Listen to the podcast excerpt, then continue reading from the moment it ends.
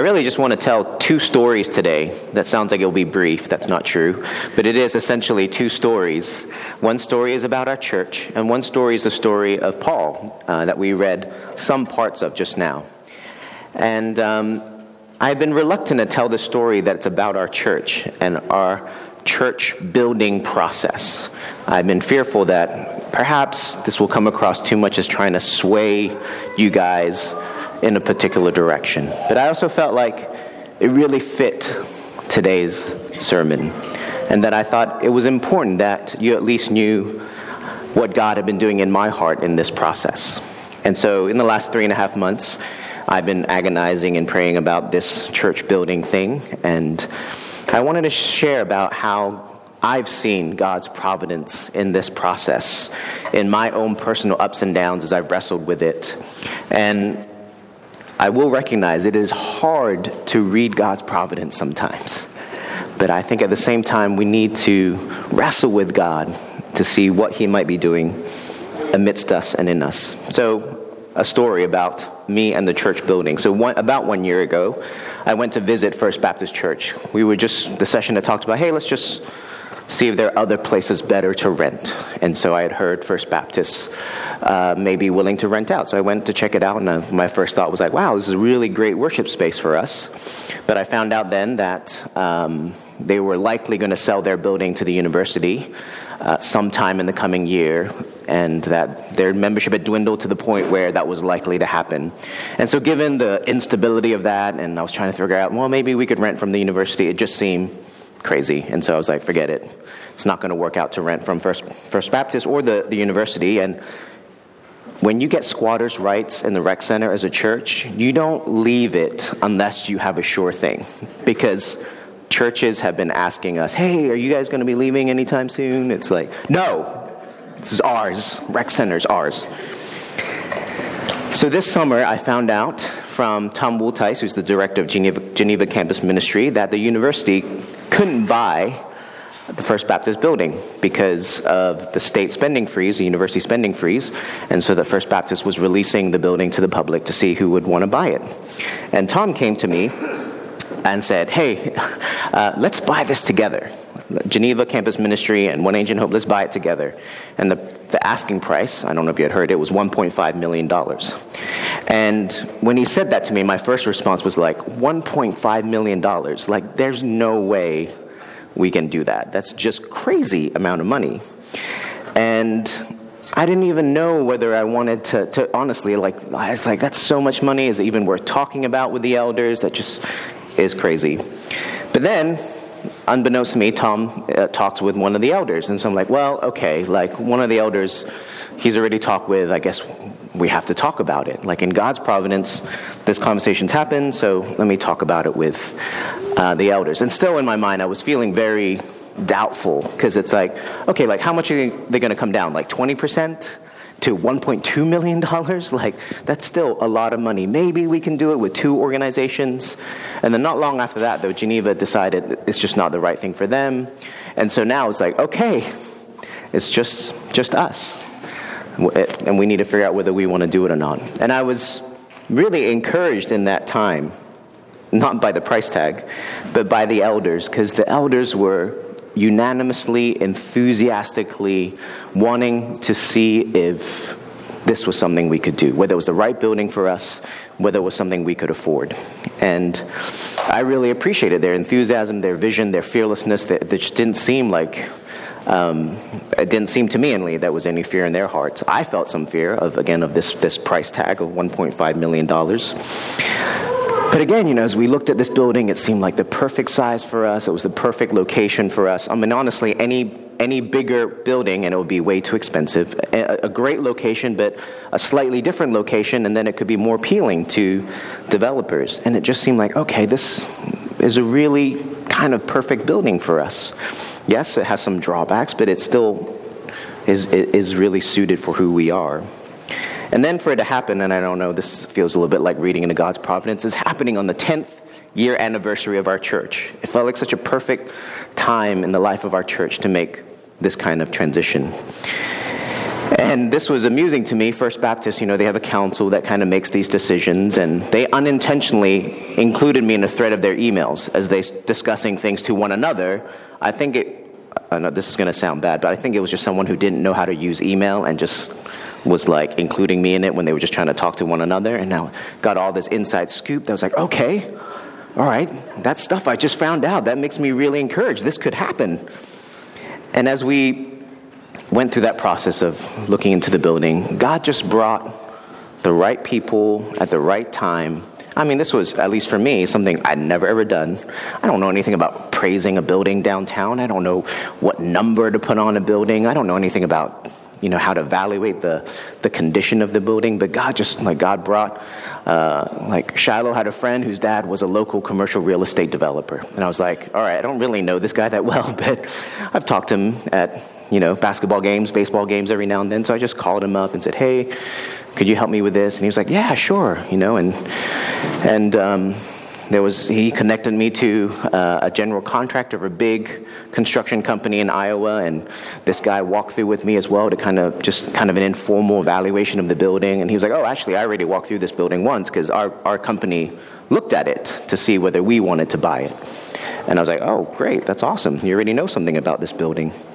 And so, again, all these things, right, these little things, and, and even, um, you know, I think most of you know from the, the meeting that Chris Jones helped us with uh, kind of the legal paperwork, and I think even his knowledge was, again, just the right place at the right time um, to really help us move forward in this. And Inside Out Reentry is this nonprofit that's in the building, and really, First Baptist, what they care about is the future of Inside Out Reentry. And I just felt like like God just gave us favor in the eyes of Inside Out Reentry. The executive director just liked us and wanted to see us in the building. And I remember talking with her one time, kind of in the process, and she was just like, Yeah, I just put out to the universe that I hope a church buys this building. And, you know, we really like you guys. You know, there have been different churches that I've walked through, but we really like you guys. And I was like, Okay, that's cool. And there just seemed like there were no other developers or churches or organizations that were serious contenders for this building. And, and even before we submitted a proposal, there was a very generous donor who agreed to, to give 25000 a year for five years. And so I, we didn't even ask this person. We hadn't even gotten to the stage of asking people for money. And this person said, hey, we're willing to do this. You know, and I think for the, the session, it was like, okay, all right, maybe we can do this. Like, even though we're not sure how much we're going to offer First Baptist. And then we went through that process of saying, okay, what we think we can do. And the advice we got was give your best offer.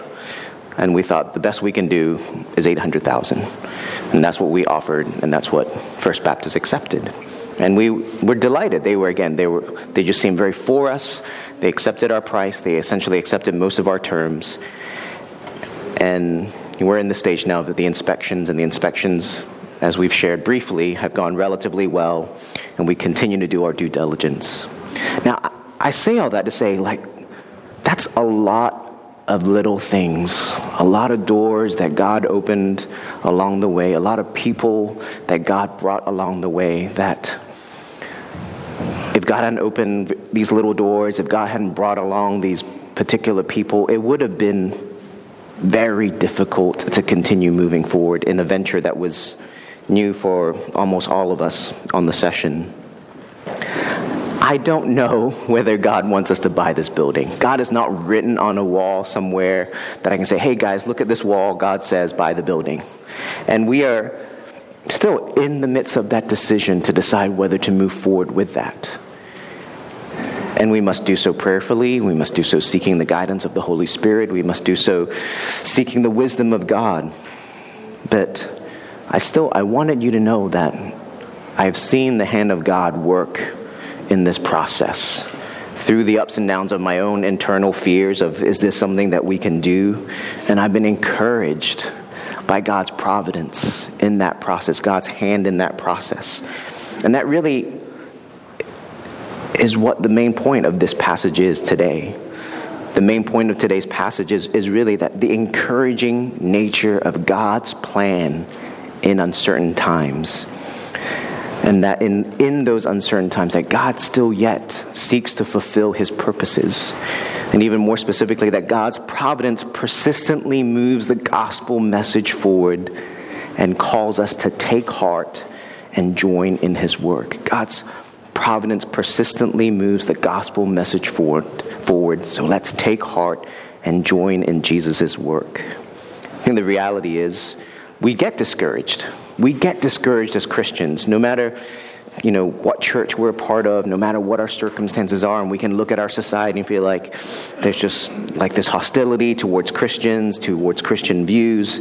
We can be discouraged by our own circumstances. We can be discouraged by how things are going at our own particular churches and we can it can lead us to this discouragement of like oh you know i just i can't do this. I can't be a part of god's work here in this city but I think as we look at Paul's story of traveling to Rome, we will see again just the hand of God at work, God's providence in fulfilling his purposes in moving the gospel message forward. And I'm going to go through chapter 7 here and half of chapter 8 fast.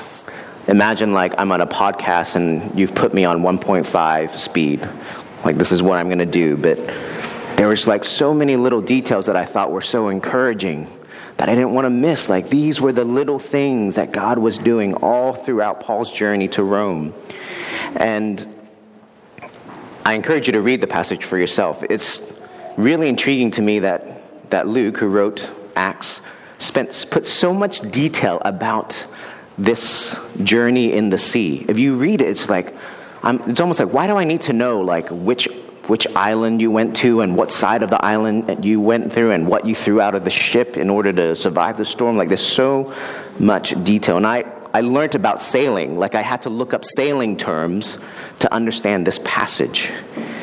But let's dive in, okay? So in God's providence in the beginning of chapter uh, 27, we see that, that they're heading to Italy from um, the place they were at. And there was Paul and other prisoners. They were under the oversight of the centurion Julius, the Roman centurion Julius. And it says from the beginning that Julius showed kindness to Paul, allowing him to visit his friends at a particular city in Sidon.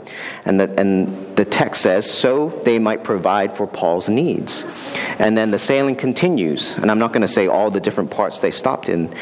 The sailing continues, but their journey is quickly slowed. The journey is slowed because of the conditions. And verse 9, I encourage you to actually open your Bible if you have it, because I'm going to hit verses pretty quickly. Verse 9 says this Much time had been lost, and sailing had already become dangerous, because by now it was after the day of atonement. So Paul warned them Men, I can see that our voyage is going to be disastrous and bring great loss to ship and cargo and to our own lives also.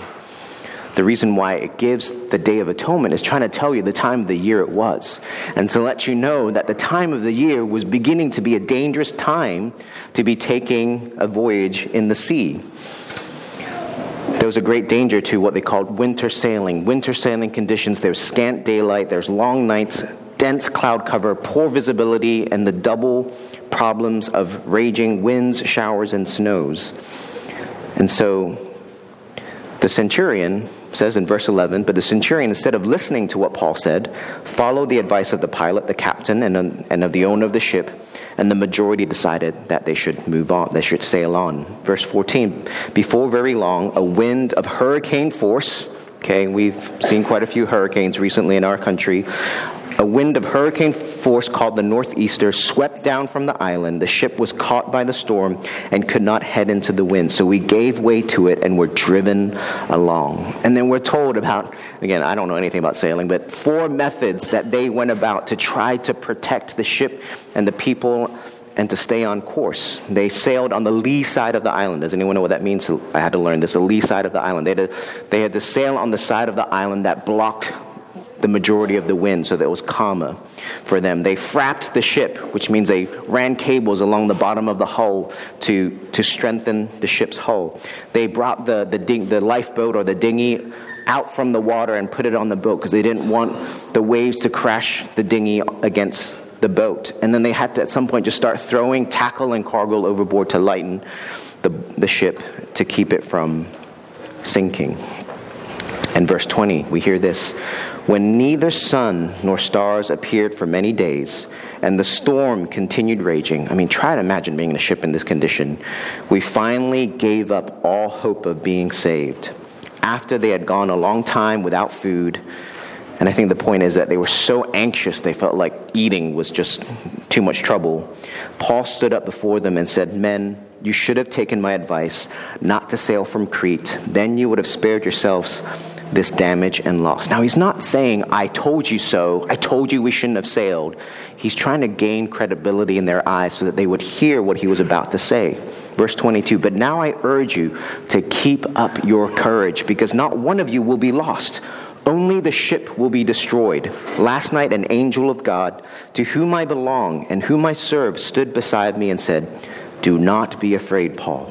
You must stand trial before Caesar, and God has graciously given you the lives of all who sail with you. So keep up your courage, men, for I have faith in God that it will happen just as He has told me. Nevertheless, we must run aground on some island. Now, in God's providence here, the ship, the sailors, the soldiers, the prisoners are experiencing great danger. Paul had warned them not to sail in these wintry conditions, and yet they didn't listen, and he was overruled for whatever the reason was. And the passage here says that they were in such dire conditions that it says, We finally gave up all hope of being saved. And the language that Luke uses is this salvation kind of language. They had given up hope for salvation. And so, what we see is that God wanted this to be a physical salvation being delivered from the storm that illustrates, like a real life parable, of the spiritual salvation that Christ offers. And we're going to see this even more clearly as we keep going through this passage. God speaks to Paul through an angel of the Lord to, to, to say that God's purpose was for Paul to stand before Caesar, to share the gospel there in Rome, and that all who travel with him would be saved, would be spared from losing their life in the storm, even though they had completely lost hope. And it was this supernatural word from the Lord to Paul that gave them hope in the midst of this extreme danger, these extreme circumstances, this extreme hopelessness that they had felt. So, for a moment, we, we need to just think like, what would that be like? How would you feel if you were in these conditions, if you were the men of this ship? And how have you times felt like that in your life. When you can resonate with these words, we have lost all hope of being saved. And in those times when you have that kind of hopelessness, we all need God's voice or a voice from a trusted friend to say to us, There's hope, even if you don't feel any hope right now. And if you are someone who's struggling with that kind of hopelessness right now, I hope that you would reach out to a trusted friend and, and hope that they would bring words of hope in the midst of your hopelessness. Pray for God to bring a sense of hope to you in the midst of your hopelessness. If you're, if you're not struggling with that kind of hopelessness, keep your eyes open to the people around you who are struggling with a sense of hope in that way to be the voice of God in their life, to hear them out, to validate what they're going through, to point them to the hope that God gives, to point them to the hope they have in Christ and the promises that God has for them. It's a delicate thing to be able to validate the hopelessness someone feels given their circumstances, and yet at the same time, to seek to point them to the hope that we have in Christ. I ask you as we continue in this passage to consider what hopelessness have you struggled with? What hope can you offer those around you who are struggling with hopelessness? Will we continue in our story, verse 27. On the 14th night, it's been a long time they've been in this storm. We were still being driven across the Adriatic Sea when about midnight the sailors sensed they were approaching land. Verse 29 Fearing that we would be dashed against the rocks, they dropped four anchors from the stern and prayed for daylight. In an attempt to escape from the ship, the, the sailors, okay, in an attempt to escape from the ship, the sailors let the lifeboat down into the sea, pretending they were going to lower some anchors from the bow, then from the bow. Then Paul said to the centurion and the soldiers, Unless these men stay with the ship, you cannot be saved. So the soldiers cut the ropes that held the lifeboat and let it drift away. It's pretty dramatic, right? They just let their lifeboat go. But they are now beginning to put their hope in the word of God that was delivered through Paul. Paul believed God clearly, right, in this passage, that they would all be saved, and he offers this hope to people in the midst of hopelessness. But they still believed they needed the sailors. I don't know whether it was to sail the ship or whether it was they believed the promise of God involved everyone staying on board and all to be saved. The sailors clearly have not trusted in God's word to them through Paul. They are trying to save themselves only and abandoning everyone else by taking the lifeboats for themselves. And Paul realizes this and warns the centurion, and the centurion chooses to trust the word of God that was given, the promise of God that was given through Paul, and so cuts the ropes to the lifeboats and lets the lifeboats drift away, trusting not in lifeboats, but in the word of God and the promise of God to them. Verse 33 Just before dawn, Paul urged them all to eat. For the last 14 days, he said, You have been in constant suspense and have gone without food. You haven't eaten anything. Now I urge you to take some food. You need it to survive. Not one of you will lose a single hair from his head. Paul, again, in the midst of hopelessness, is being a voice of hope, a voice of encouragement. His hope rests firmly on God's purposes and the promise that God had given to him to save the ship, not save the ship, save the people on the ship. And the specific language that is used is this. He, he, he really using salvation term, terminology. He says, it's translated, you need it to survive, food that is, but it is literally translated, this is for your salvation, which seems a bit strong. He's talking about telling them to eat a little something. They haven't eaten many days. And he says, This is for your salvation. And that his reassurance comes in this Old Testament proverb that Jesus echoes Not one of you will lose a single hair from your head. And then Paul goes on, verse, verse 35. After he said this, he took some bread and gave thanks to God in front of them all. Then he broke it and began to eat. This should sound familiar to us, right? They were all encouraged and ate some food themselves. Altogether, there were 276 of us on board. When they had eaten as much as they wanted, they lightened the ship by throwing the grain into the sea. The author of Acts, Luke, intentionally includes this meal they have before they reach shore and uses language to remind us of communion, the Last Supper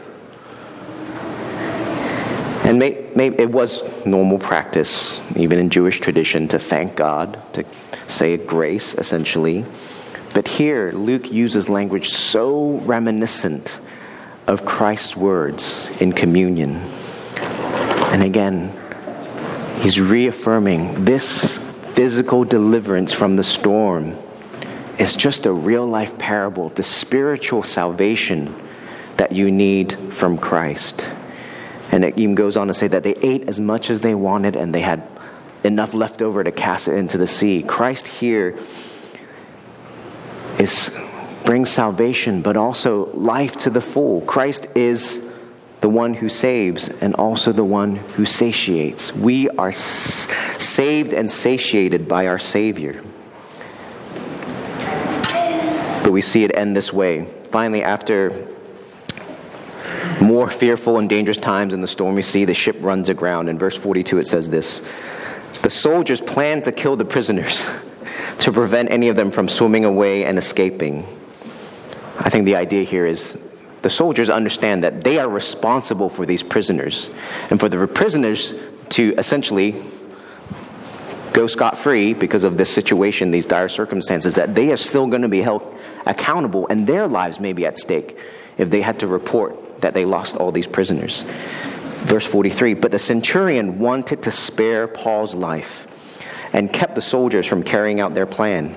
He ordered those who could swim to jump overboard first and get to land. The rest were to get there on planks or on, on other pieces of the ship. In this way, everyone reached land safely.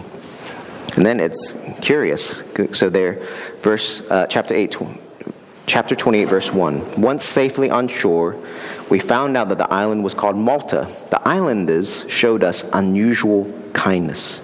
So again, we just see God's hand, God's providence throughout this process. The centurion Julius continues to show favor to Paul, right? And show kindness to Paul.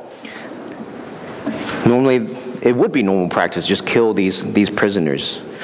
But Julius wanted to save Paul, and because he wanted to save Paul, he hatches a plan that essentially enables all of the prisoners to be set free, to be saved, and not killed, just as God had promised through Paul, through the angel of the Lord who spoke to Paul.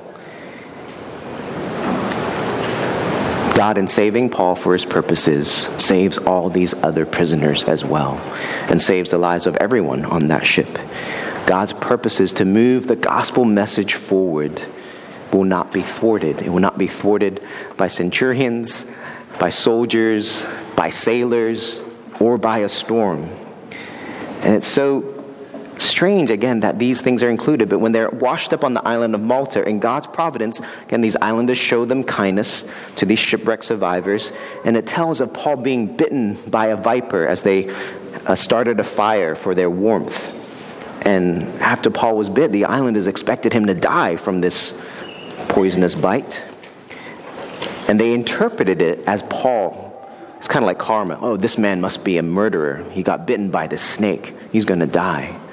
And yet, again, in, Paul, in God's providence, Paul does not die. And the islanders react in amazement and they start calling him a god. They consider him a god because he did not die from this snake bite. And the story even continues where the, a, a, major, a chief official of the island, Publius, Publius, I'm not sure how it's pronounced, he welcomes them and shows them generosity. And in, in again, in that providence of God showing favor to Paul through Publius. God then heals Publius's father and other islanders who are brought to Paul. And so God's providential favor is going both directions now. In verse 10, it says, They honored us in many ways, and when we were ready to sail, they furnished us with the supplies we needed. And so this section wraps up with verse 14. And so we came to Rome. Finally, their journey ends. The brothers and sisters there had heard that we were coming, and they traveled as far as the Forum of Appius and the three taverns to meet us. At the sight of these people, Paul thanked God and was encouraged. When we got to Rome, Paul was allowed to live by himself with a soldier to guard him. You should not miss that the last word of this section again is the word of God's providence, of the favor that was shown to Paul in these circumstances, and to hear of the encouragement to Paul's heart amidst God's work throughout this process. That his journey ended with seeing these brothers and sisters in Christ.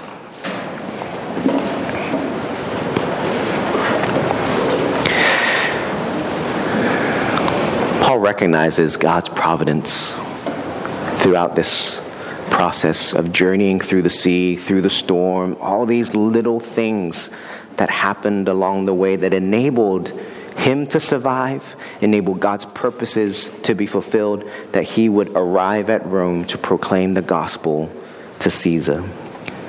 And again, nothing could thwart God's plan here. No person, no storm, no natural power could do that. And there were certainly times in that process where circumstances seemed extremely grim. And there were times when circumstances seemed a little bit more encouraging when they came across people who showed them favor. And yet God worked through all of that for his purposes and for the good of the church, the early church of that time. And these experiences that we just heard talked about enables Paul to say in his letter to the Romans, chapter 8, 28, and we know that in all things God works for the good of those who love him, who have been called according to his purpose. That's not just some abstract thing that Paul pulled out of some theology book. This was something he pulled out of his experiences of following God. But Paul is not a fatalist. We need to hear this. We hear God's ordaining hand, his plan. Yet he's not, Paul does not see himself as a fatalist. He does not believe that his fate is determined and none of his actions or decisions matter anymore. Paul lives as though his choices, his actions matter, that his words matter, that God works through him to achieve his purposes. Paul recognizes that God is the playwright and director of this play, and that Paul is an actor in this play. And yet he's an actor with great leeway. He's an actor who could improvise in the moment. He's an actor whose choices affect the play. And yet he's acting out at the same time the playwright's direction.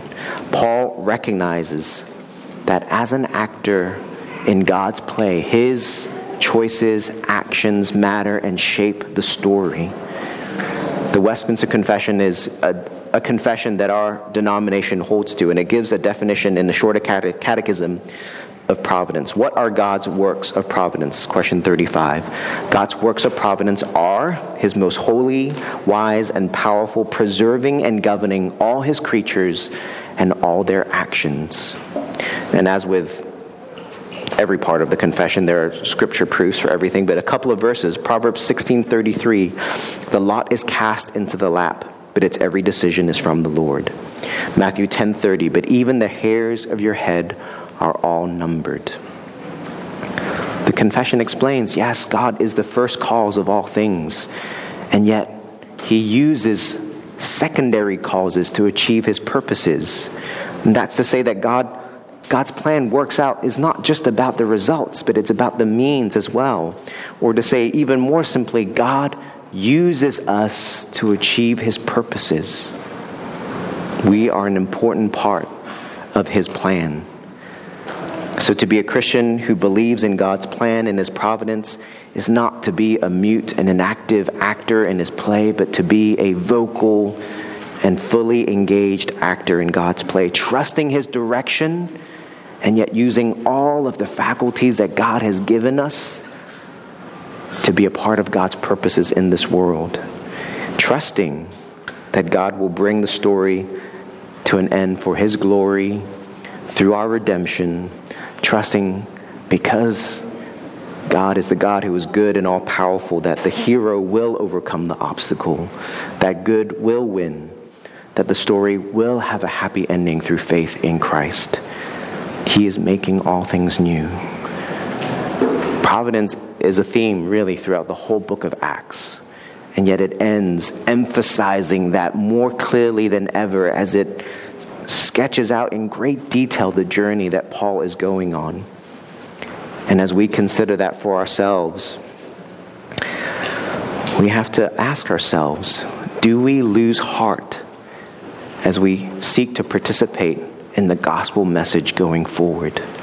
Do we get discouraged again by, by our lack of opportunities, by our, our own lack of maturity, or the hostility that we think exists towards Christians?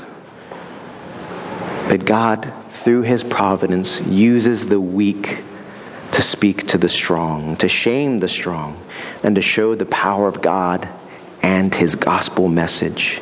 We are simply called to faith and faithfulness. We're simply called to faith and faithfulness.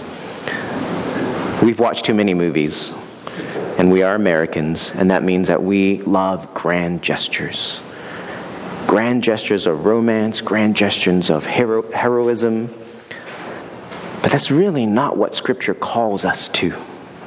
Scripture calls us to faithfulness in the mundane, in the everyday relationships, in the everyday activities, to have faith that if we engage with God and the work of God, that He will use the most mundane things and multiply them for His purposes. That if we are faithful to Him and trust in Him, that He will bring the fruit to bear and continue to move the gospel message forward. We see the gospel so clearly in this passage. Paul is the saving presence for the rest of the people on the ship. Paul is the mediator of salvation for the rest of the people on the ship. It is because of his presence there that everyone else is saved. And so, just as Paul is the, the mediator for their salvation, we are pointed immediately, and again, in that language that's so reminiscent of communion, we are pointed to Christ as our mediator. We may not live in an actual storm, we're not sailing across any seas where we're about to drown. But we live in the brokenness of this world. We live in, un- in the uncertainty of this world. We live in the sin of this world. And because of that, we can be discouraged. We can lose hope. We can be broken by our own sin. And this passage reminds us Christ is our mediator. Christ is the one who saves us when we feel hopeless to save ourselves. We may always be tempted, like the sailors, to save ourselves in some ways, to find that lifeboat. As long as it's not trusting in Jesus, let me find that lifeboat where I can save myself. But Christ says, Trust in me. I am your Savior. I am the one who will satiate all of your desires. I am the fulfillment of all of your desires. Look to me. He is the bread of life. He is the living water. He is the bridge to our eternity with God. And as we rest and rely upon that truth, that's what gives us the energy to go out into this world, to love as Christ has loved, to love our neighbors sacrificially, to prioritize loving God and our neighbors over the other things of this world. It is God's plan through Christ that saves us. It is Christ's presence in us that saves us. It is Christ's solidarity with us that saves us. We are called to trust in Him for our salvation alone, and then to be sent out into this world to offer that same hope to a world in need. Let's pray.